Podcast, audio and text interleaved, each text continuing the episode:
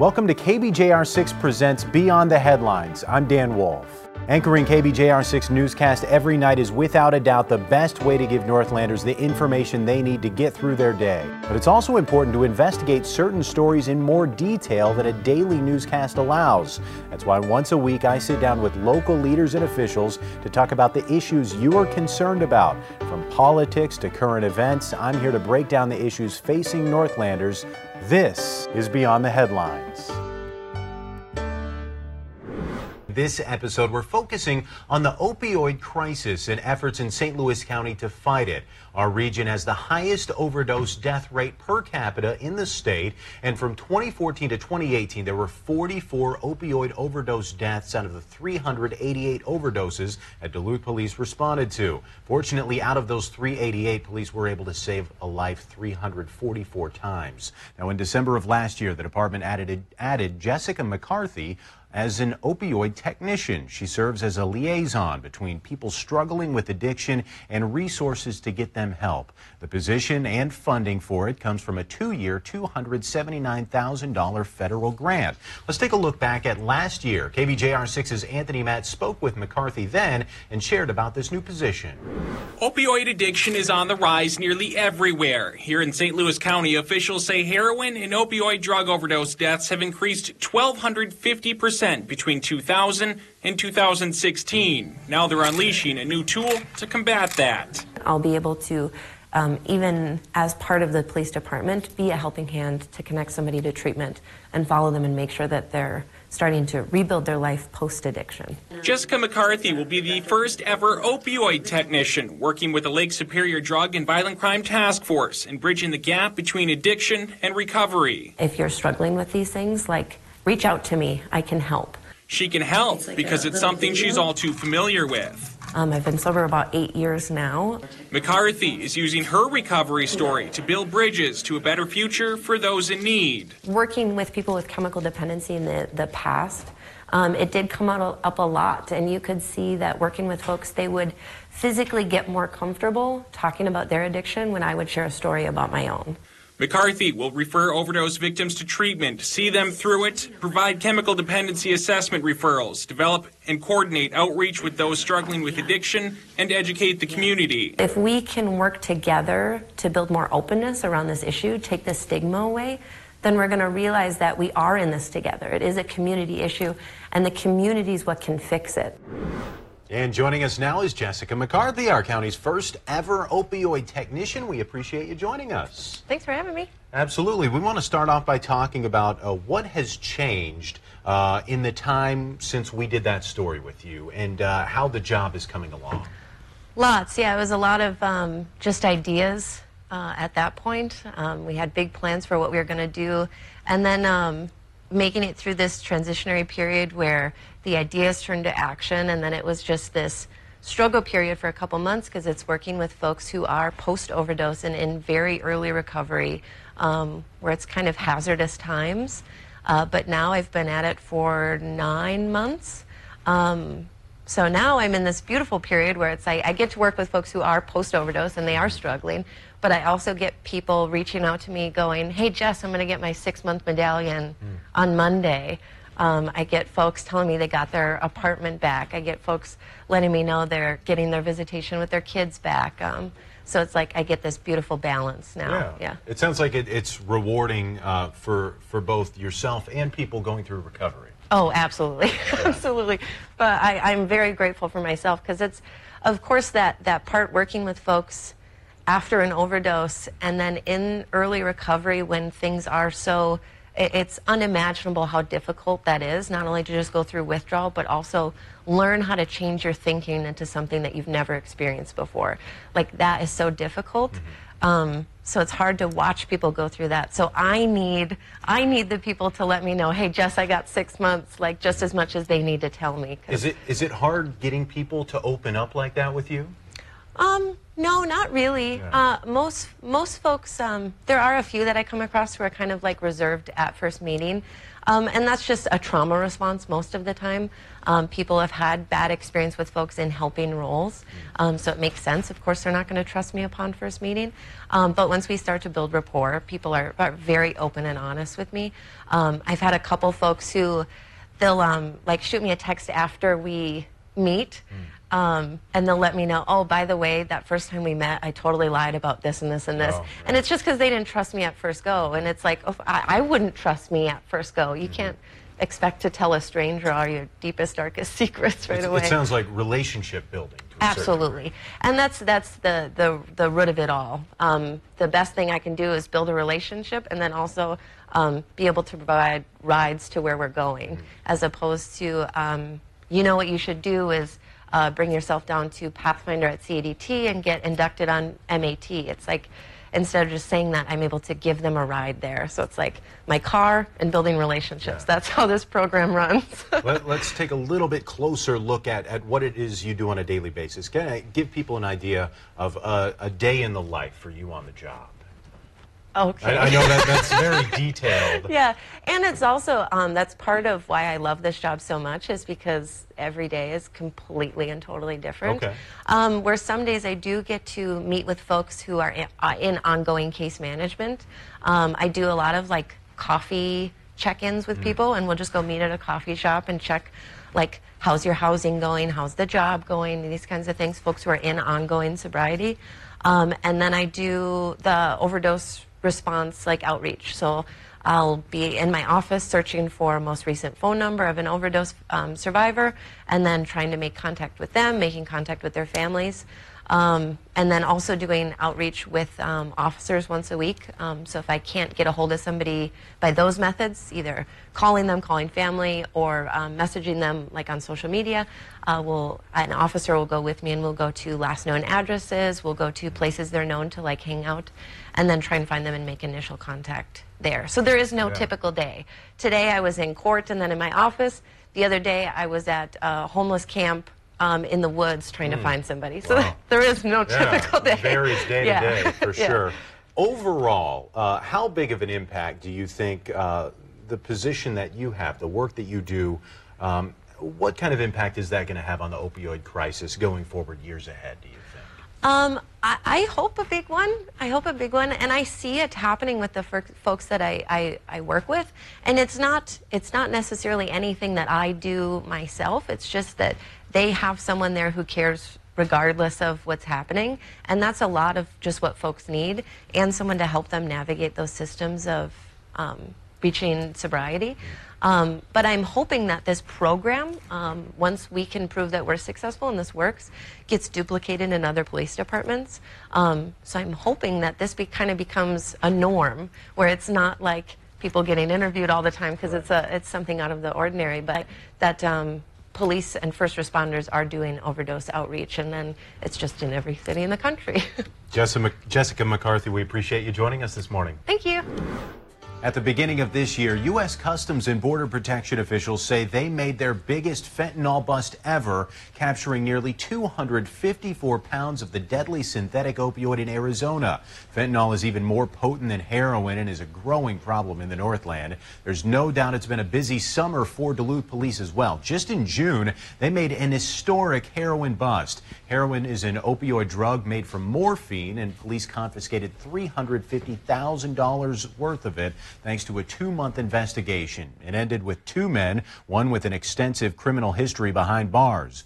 Was an apparent drug trafficking organization that started back in March. During the investigation, undercover officers bought drugs from these two men, Otis Weaver and Eric Black. That led police to execute two search warrants, one at a house in the Kenwood neighborhood and the other at a hotel room in downtown Duluth. And here's a look at what they found. This is 4.3 pounds of heroin. It's the Duluth Police Department's largest heroin bust to date.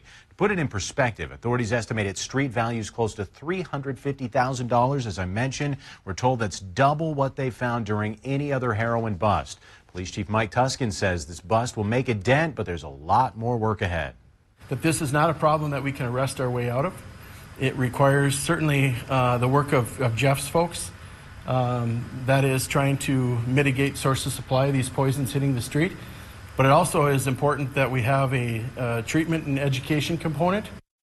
Now, Tusken says that's made possible thanks to the woman you just heard from before the break, Jessica McCarthy, the county's first opioid technician. The Duluth Police Department also has a hotline. Anyone struggling with addiction can call. We have that number on our website. And Minnesota lawmakers took a big step in fighting the opioid crisis this year in May, and it could make a big difference here in the Northland as well. With overwhelming support in both the House and the Senate, the Opioid Stewardship Fund bill passed in the 11th hour of the session. The bill bill will create a special account generating millions of dollars in fees collected from pharmaceutical companies. That money will be used to enhance treatment and social service programs, improve public awareness, and apply stronger rules for prescriptions and refill, refills.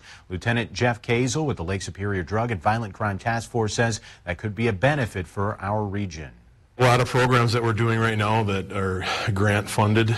I'm hoping that we would be able to um, you know, support those programs and you know, make it so they're uh, sustained. Uh, that way we don't have to continue to look for grants. And on Monday, July 1st, Governor Tim Walz and Lieutenant Governor Peggy Flanagan held a signing ceremony for that bill. So we are joined by uh, the man you just heard from there, the commander of the Lake Superior Drug and Violent Crime Task Force, Lieutenant Jeff Kazel. We appreciate you being here. Thanks, Dan.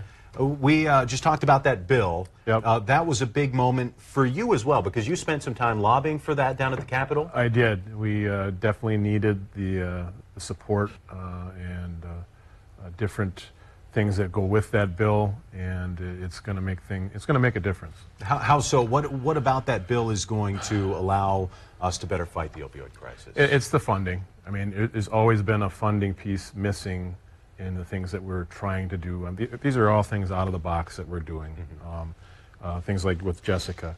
Um, we need the funding, and, and, and the, the stewardship bill provided for that. I want to take a, a, look back at, at policing and some of those big busts we were just talking about. That massive heroin bust. How do you even begin going about uh, going after the criminals putting those drugs on the street? Well, uh, 2013 was when we had the, the one kilo bust that uh, we, we talked about a lot uh, in, in, our presentations, and now we're to two kilos. This is over two kilos. Wow. So it's, it's a large amount of, of, of opioid uh, that uh, just would inundate our streets if it wasn't taken off the street. You and I uh, first talked about the opioid crisis. Uh, it was probably a year and a half ago on this mm-hmm. very program. Year and a half has gone by. Uh, how has the fight, uh, from your perspective, changed uh, here in the Duluth area, the Northland in general? It, it's changed with uh, we're seeing more and more fentanyl being used to the point where I, I would imagine that we'll see straight fentanyl being sold instead mm. of instead of heroin because it's it's cheaper, it's more potent. Um, smaller packages are easier to, to, uh, to hide in secret. Um, so we're going to be seeing more potent uh, opioids coming coming this way. Okay, I, this might be difficult to quantify, but um, in general, do, do, you think the fight has gotten even more difficult uh, in the last year and a half, two plus years? Uh, yeah, I, I, think it's getting more difficult. The, the techniques that we're using to go after the people that are, are doing this, uh, they're, they're, they're catching on. They're, they're, they're trying to continue to, to sell the product that's making a lot of money off, uh, off of people that are suffering. Um, and we adapt just like they adapt, and we, uh, we've uh, changed some of the things that we do also. And uh, what are some of the, the current efforts um, underway to kind of uh, evolve along with the criminals? What, what's being done um, that that the average person at home just isn't seeing to help fight back on the streets? Well, I, I like the fact that we're we're going out to the demand side of the equation. We always talk about the equation right. and, and, how we're going after. We law enforcement for so long has been going after the source of supply, and we're still doing that, and we're still doing a good job at that. But uh, tools and, and, and people like Jessica uh, are making a difference. And they, they make a difference by slowly taking people out of that pool of addiction and reducing that demand. Because if the, the demand isn't there, um, the people that are trying to take advantage of uh, people that are suffering, they're not going to be making money. Right. Talk a little bit more about that balance. You know, we, we've got the policing side, those big drug busts going on, and then uh, we have someone like Jessica uh, there to help. Is is that going to be a, a winning balance going forward? Do you think? I, really think it is. I really do. Uh, more education on shows like this, uh, going out to the public, getting into the schools, and, and, and showing what the dangers of the opioids are. Uh, keeping people out of that pool of addiction, so turning the tap off, literally. All right. Uh, then, uh, with Jessica's help and all the work that she's doing with our officers, uh, slowly pulling people out of that pool, and then we'll, we'll continue to work on the demand. So we're hitting it from all sides. Uh, let people know at home um, something they might might not know. They might, uh, or someone might need to hear uh, when it comes to uh, the opioid crisis and addiction in general, and reaching out what they need to do. Um, we still, when we do presentations, we'll ask, you know, how many people here have had surgery in the last, you know, three, four years, and people raise their hand. And we ask how many have been prescribed opioids, and you'll see a few hands go up. Um, and you ask them if they still have them in their medicine cabinet, and you'll see hands go up. Uh, we have, uh, you know, take back days, usually twice a year. Um, I think we probably should have more. And uh, we have a, a, we're lucky to have a, a receptacle up at uh, the public safety building that uh, is open during business, uh, Right. business business hours during the week. So you know, if you have pills, um, y- y- y- you don't need them. Yeah. You're not using them. Get rid of them. Don't leave them there because it's a it's a problem waiting to happen. It, it's a big problem right now. We're going to keep this conversation going because uh, coming up here on Beyond the Headlines, we're going to talk about the future of the opioid crisis and uh, battling addiction here in our area. We're continuing our conversation about the opioid crisis with opioid technician Jessica McCarthy and uh, the commander of the Lake Superior Drug and Violent Crime Task Force, Jeff Lieutenant Jeff Kazel. Uh, we we want to look ahead here uh, at, at goals for the future. And uh, Lieutenant Kazel, start with you. Um, what what needs to be done going forward, and how hopeful are you that you know if we're sitting here having the same conversation two years from now? Um, we're all going to be better off as far as the opioid crisis. I think we have a good model on what we've started so far. We're, we're tweaking some areas to, to, to, to fit uh, our area, but I would like to see it expanded to uh, you know, Iron Range, other other areas, other other departments. Um, we've we've already made uh, made some trips to uh, the range and, and started doing what we're doing here in this area. Is there reason to believe that that will go to say areas like the Iron Range or the, the South Shore of Lake We, we, we already are, but Okay. we would like to see uh, more assets, uh, a person like Jess Mm-hmm. assigned to that to that region. Okay. Um, logistically, it's really difficult to uh, to do both. Um, so, having a, a person like Jess in other departments would would, would be uh, a goal. And is there reason to be hopeful that, uh, you know, we, we talk about it almost every day here on the news, uh, the opioid crisis. We say it again and again. Might there be a time in the near future, two, three years down the line, where we're not constantly talking about an opioid crisis? I think it's possible. Okay. I, I really do. I, I think uh, with with all the efforts that we're putting uh, into this, uh, from the education piece to uh, the outreach to the enforcement, I think combined we're we're gonna we're gonna be in a good spot. And what would you like to see more of, less of going forward that you think is going to really help people uh, struggling with addiction in the community? Well, I think more collaborations and then less stigma is really the solution. Um, so it's about uh, not only people connecting with other people, so um, having that peer recovery where it's like someone who has gone through it is helping somebody who's going through it, um, but also community organizations working together. And then, um, like, I feel like I talk about all the time that I think one of the biggest solutions is neighbors talking to neighbors. And if you have a niece who's struggled with opioids, talking to your neighbor about it because chances are they also have someone who struggled with opioids. Um, and the more we talk about it, the more we see that these are real people. Um, and it's uh, addiction, no, no matter its form, um, isn't a moral failing. Um, that it's it, this is this is something bigger than that. Um, I think that's the solution. And I, I'm sure there are people uh, struggling watching us this morning. Um, what message would you have for anyone who's watching and, and, going through a hard time uh, with opioid addiction this morning? recovery happens, and it happens a lot. Um, it's real, it's possible, um, and it just takes work. Uh, we and that's the thing that I think we get stuck in is that we talk about that crisis a lot. Yeah. Um, so it's like we need to hear more of those stories of recovery uh, because there are lots of people getting sober from opioids. So to highlight that.